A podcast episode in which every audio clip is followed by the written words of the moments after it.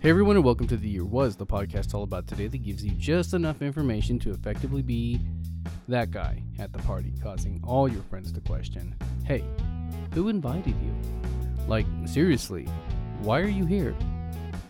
I'm your host, Michael Montalvo, and for the next few minutes, we will swim through the river of time to try and find out what makes a truly unique. In this episode, we examine the events that occurred April 27th. Today, I thought we would take a look at the world of baseball and one of its most prolific players. The Sultan of Swat, the King of Crash, the Colossus of Clout, the Colossus of Clout, the Great Bambino. That's right, the one and only Babe Ruth. We have talked about baseball before and have even mentioned Ruth, but what makes today's topic all about him? I mean, it's not his birthday or his death day, so what is it? Babe Ruth was born George Herman Ruth Jr. February 6, 1895, in Baltimore, Maryland, to parents Kate and George Sr. He was one of eight born to the couple and one of only two to survive infancy. His parents sent him to St. Mary's Industrial School for Boys, a Catholic school, when he was seven after the youthful Ruth proved to be growing more and more of a handful. He would often be caught wandering dockyards, drinking, chewing tobacco, and taunting police. Ruth would end up spending the next 12 years at the school and would meet and befriend a monk, Brother Matthias, who would become a father figure to him after his own father had died. Apparently, he became a ward of the school upon his mother's death in 1902. It was at this school that Ruth first achieved the status of local celebrity as something of a baseball player. He signed a contract to play for Baltimore in 1914 for an impressive, at the time, $600. It was also the same year that Ruth's performance on field was so impressive that Jack Dunn, the owner of the Baltimore team, sold Ruth to the Boston Red Sox, and also the same year that he married Helen Woodford. As part of the Red Sox, Ruth became an excellent pitcher. Between 1915 and 1919, he led the team to 87 wins, including two World Series wins. He even earned a run average of 2.16, and I don't know if that's good or not. Somebody tell me in the comments. He hit 29 home runs in 1919 and in a move that was purely money related, was sold to the New York Yankees in 1920. I say it was money related, and here's why. The trade was made by Harry Frazee for $125,000 and $300,000 in loans that he supposedly used to finance Broadway productions.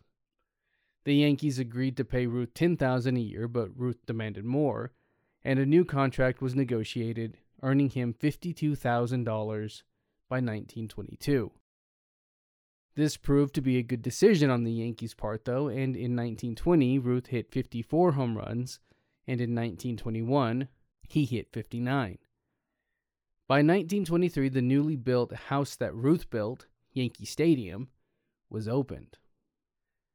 It's here that his career took a bit of a dive, and after the death of his wife Helen and his new marriage to Claire Hodgson, both in 1925, he soon began to return to form and became the player that he is remembered for today.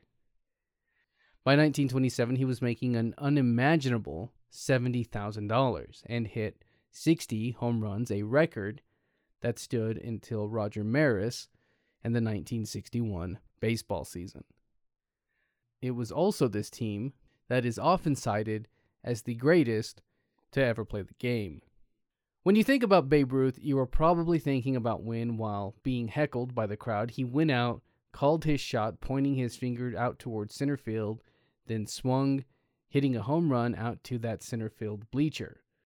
Well, that happened during the World Series of 1932, and although there is some debate about it all, it remains one of baseball's great stories. So let's skip ahead a bit. His playing once again began to slide, and in 1935, he found himself in Boston, this time for the Braves.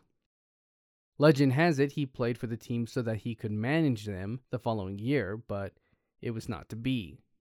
He would go on to retire that same year, but would return to baseball in 1938 as the coach for the Brooklyn Dodgers. Ruth was inducted into the Baseball Hall of Fame in 1936 and was one of the first five players to do so. In 1946, it was a difficult year for Ruth when, after experiencing pain in his eye and difficulty swallowing, it was determined that he had throat cancer. The year was 1947, and on this day, April 27th, the New York Yankees hosted the first National Babe Ruth Day. Babe spoke to a crowd of 60,000 at Yankee Stadium.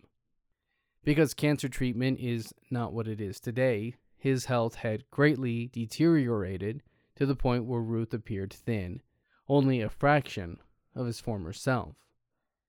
Baseball Commissioner Albert B. Chandler is said to have wept when visiting Ruth in the hospital. The following August, at age 53, Babe Ruth died in his sleep. For Babe Ruth Day, then and now, we celebrate an American icon who had his flaws, as many of us do, but managed to teach us the importance of swinging for the fences, so to speak. Many people take this time to remember Ruth and his impact on the sport of baseball and his importance to them. So, how do you celebrate Babe Ruth Day? In the simplest way possible just by hitting some baseballs or playing a game. That's all there is. That's going to do it for us today. If you like this podcast and want to hear more, give us a rate and a review. That helps me out and helps steer this in a direction that is hopefully good for all. If you're watching this on YouTube, you can find the Year Was audio version on your podcast app of choice.